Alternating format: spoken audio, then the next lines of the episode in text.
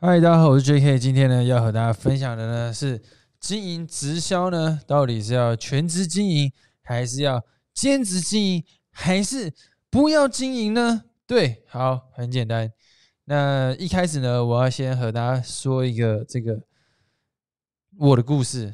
我的故事呢就是这样，因为我看到有个留言呢，他问我说：“哎，你是什么时候开始全职经营？”啊，直销事业，那基本上呢，我啊，这个有点复杂。我先讲我的故事啊，我在我自己经营直销呢五年左右，然后呢，我是在一年多快要第二年的时候呢，就全职经营了。可是那时候呢，不是因为我业绩特别好，或者是说我赚很多钱，所以我全职是有一点被迫的全职。那时候状况是怎么样？因为我一开始在经营直销，我是大学毕业，刚才看刚刚开始经营。然后那时候呢，我有在补习班教书，因为我原本是教数学。那后来因为我的老板他希望我可以在补习班多教点课，那可是我有跟他说啊，因为我在做我的这个直销事业，所以我应该不会接比较多课，所以他就呃比较希望可以把这个机会让给别的老师。那后来我的课就慢慢越来越少，那到后来呢，我就就突然没课了，这样子，所以呢，我是在半，就是有点，就是突然 我就全职了啦。但是在基本上我也知道啊，所以就是说，我是在这样的情况之下呢，就开始我的这个直销的全职生活。那一开始其实呢，蛮困难的，为什么？因为我那时候业绩。没有很好，所以就变成说，我常常收入是真的就是一两千块、两三千块，所以那你一个月一两千、两三千，基本上是很难活下去，那基本有点困难。那因为我自己有住在我那时候住在我外婆家啦，所以我不用付房租，但是吃饭也不够嘛，对不对？你看我长那么大只，就知道我吃的蛮多的。那所以就变成说呢，我那时候想了千方百计很多方法。那第一个当然就是我想要。就多努力多赚点钱嘛。可是那时候，呃，我真的记得我那时候在公馆填问卷，那时候在十一月冬天很冷又下雨，就像最近很冷一样。然后那时候我在填问卷，然后填晚上七点多吧，然后我就填一填呢，就发现哎，怎么肚子蛮饿的？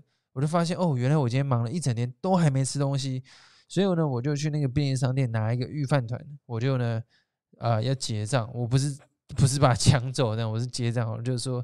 因为就觉得很饿嘛，先吃一下。那后那时候呢，要结账，哎，发现掏钱包，我靠，钱包剩十七块，那个预饭团二十五块，差七块，超尴尬。后面超多人在排队，然后就跟那店员说：“不好意思，那个我可能，哎，等我一下，我要去领钱，我没有钱。”对，然后店员说：“OK OK，没问题。”这样，然后后来呢，我就去领钱，领的发现呢，我操，那卡插进去领钱余额不足，哇，看到这个四个字，心里最难过。然后呢？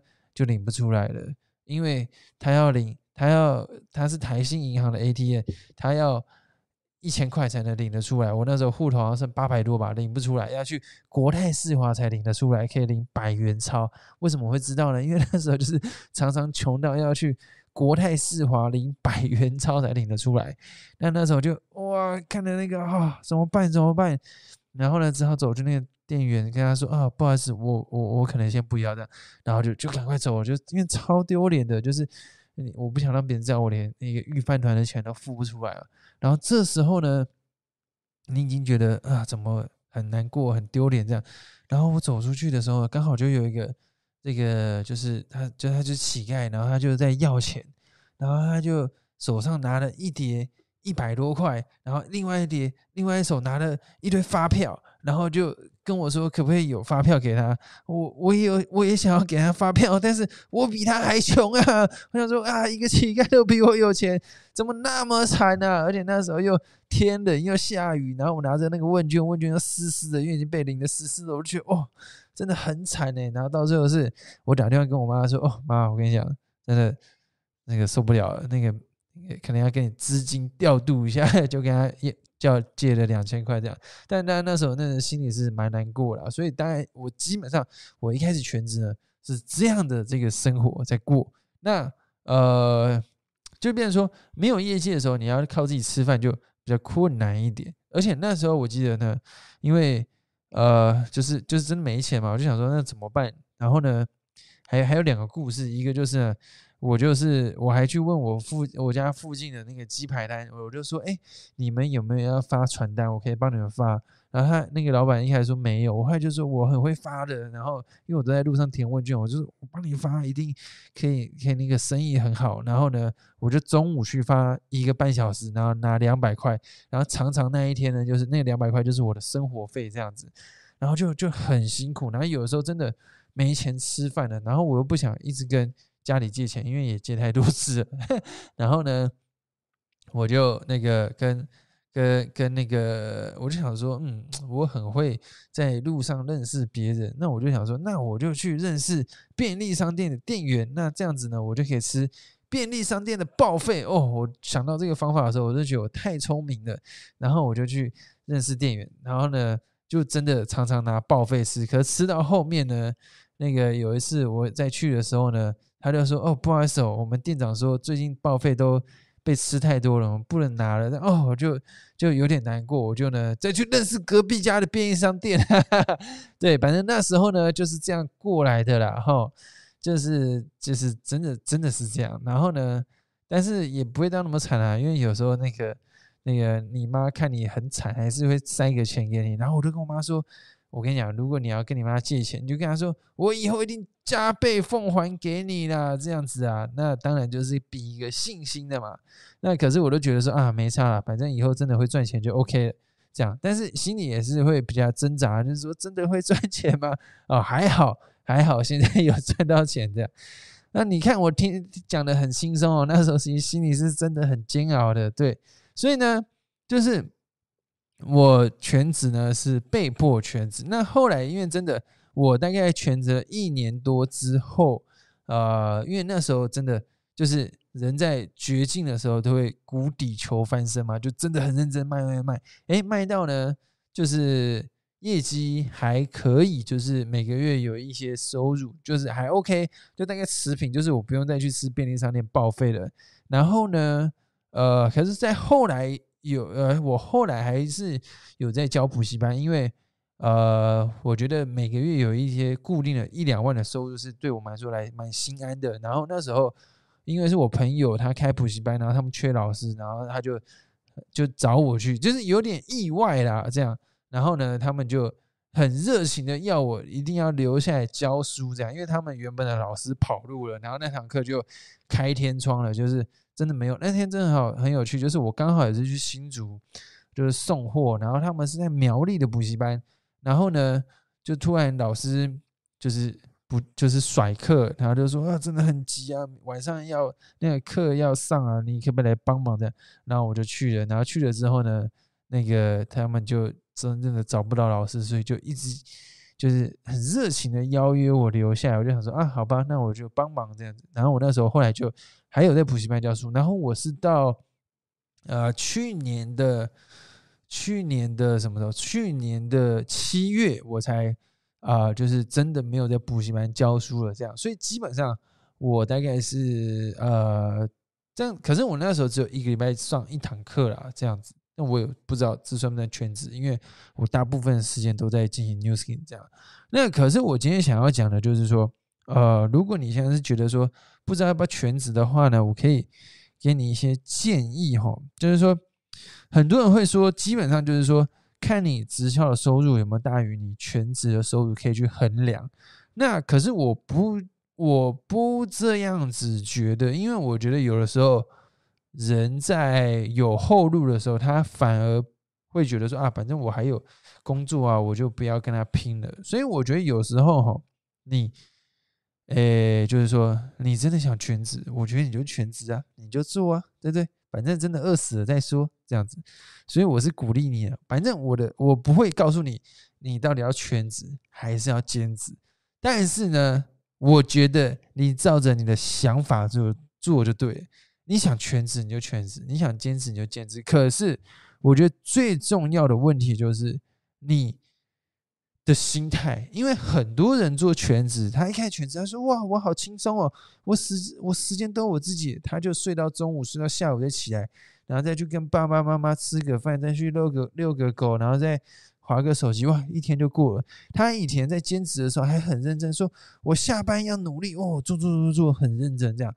所以基本上，我觉得不管是你是兼职还是全职，我觉得你的心态都要是很认真在经营这个事业，我觉得这样才对。如果你想要全职，只是觉得啊，你想要偷懒，OK，那我不建议你全职，那你还是兼职好了，因为。我觉得全职你要做到两个条件，一个就是你真的要很自律，就是你的时间所有一切都是你自己安排。那如果你没有排好，你常常鬼混，你就是真的没有收入，你就会很困难。但我也没有说这不好，因为反正你遇到这个事情，你穷过几次，你才会找到人生的动力。所以我也蛮建议你全职的。那如果第二个呢，你的你自己的存款还 OK，还够你烧的话，你可以全职试试看。那我觉得是。你真的全职到你身上妈半毛钱都没有了，那其实会造成你自己心里的压力很大。如果如果我是年轻人的话还好啊，你年轻人可以随时去找份工作做就 OK 了嘛。那如果可是你有家庭有小孩的，那可能你的压力就会来的比较大。所以变成说，我觉得这个东西它很难给你一个，我现在很难给你一个叫你全职还兼职的答案啊。我只能跟你说，要就是你要全职的话，你自己要。衡量一下你身上的那个钱够活够够你的开销几个月？我觉得至少你要存个够可以够花半年啊，因为你可能一开始要学着适应这个全职的生活，然后呢，你要学着去啊，就是你至少要有这个稳定的业绩去去学嘛，对不对？那你当然有要个钱够你自己花。那如果你是有家人小孩要养，那可能就是另外一个状况。那如果你是年轻人，我就很建议你，你想全职你就去。然后呢，可是很多人会这样，我觉得全不全职根本不重要，重要的是全职之后，因为全职之后会有两个状况，一个就是你做的很好，你赚到钱啊，那当然没有问题，你全职。很多人的状况是他全职之后，他把钱身上的钱都烧光了，然后他也没在直销赚到钱，然后他就会讲说。哦，直销赚不到钱，直销根本就在烧我的钱，我根本不可能成功。这或者说他觉得直销不可能成功，我觉得这个的是，这是妈这就是你废了，这就是你废而已，这就是你废而已。这样，然后你还怪这个产业，因为是这样，你如果去创业也是一样的逻辑啊。你你要去创业，你当然一定是你的钱砸砸下去嘛，你可能还会去借钱，你都觉得。创业借钱很正常，啊，直销借钱就呃那个被骗钱的呢，好可怕啊，呃这样。但当然有的真的是骗钱，但是就是说，如果你做全职，然后你把钱都烧光了，你不要去怪这个行业赚不到钱，你要去怪你自己是不是每天睡得很爽，然后怎么样怎么样，然后不努力赚钱，或是怎么样的，或者是说你很努力，可是你努力在不不对的地方，这也很重要。啊，这个讲太多又很麻烦。反正我的意思是说，你全职之后你没赚到钱，你不要灰心。你要就是，如果你真的很想继续做，你就去找个 part time 的工作做嘛，然后呢补这边的收入嘛，然后继续做这个事情嘛。就是你是随有的，我觉得大家对于全职跟兼职的态度是非黑即白。哦，我一全职我就不能兼职，不是不是，你要懂得去应变。你的人生要有弹性，你不能说啊，我一下就这样，我就不能这样。不对，不对，你全职失败不代表你这个事业失败，你只是代表你还没有适应这个生活，或者说你还不知道怎么样去学习管理自己。那刚好这就是给你自己的一个课题发挥。像我自己也是兼职、全职，在兼职，在全职啊，对不对？所以，可是这样子到最后，我还是得到一个我想要往的方向去前进。所以，我觉得就是重点就是说，你真的全职失败了。你不用灰心，不用难过，你只要知道说，哦，原来我还不够，我的能力还不够，我还要再继续学习，那就可以。我觉得这才是最最最重要的重点，就是说，反正全职兼职嘛都差不多，对不对？因为很多人很少时间也是可以做得好啊。就是变，我觉得这个也是我们之后可以来思考的话题，就是你坚持努力，在你努力很重要，可是你努力在不对的地方坚持，那就很蠢。那要怎样努力在对的地方，然后又会有效率？我觉得这是要大家去思考的事情。而且你要去想，你这个事情怎么样去做的？就是你努力做得好，不如做得巧。你要把努力花在对的地方，你就可以利用二十 percent 的努力产生出八十 percent 的结果。这个是真的，这个是真的，这就是八零二零法则里面讲，我也很推荐大家去听八零二零法则这本这本这本书，这样子。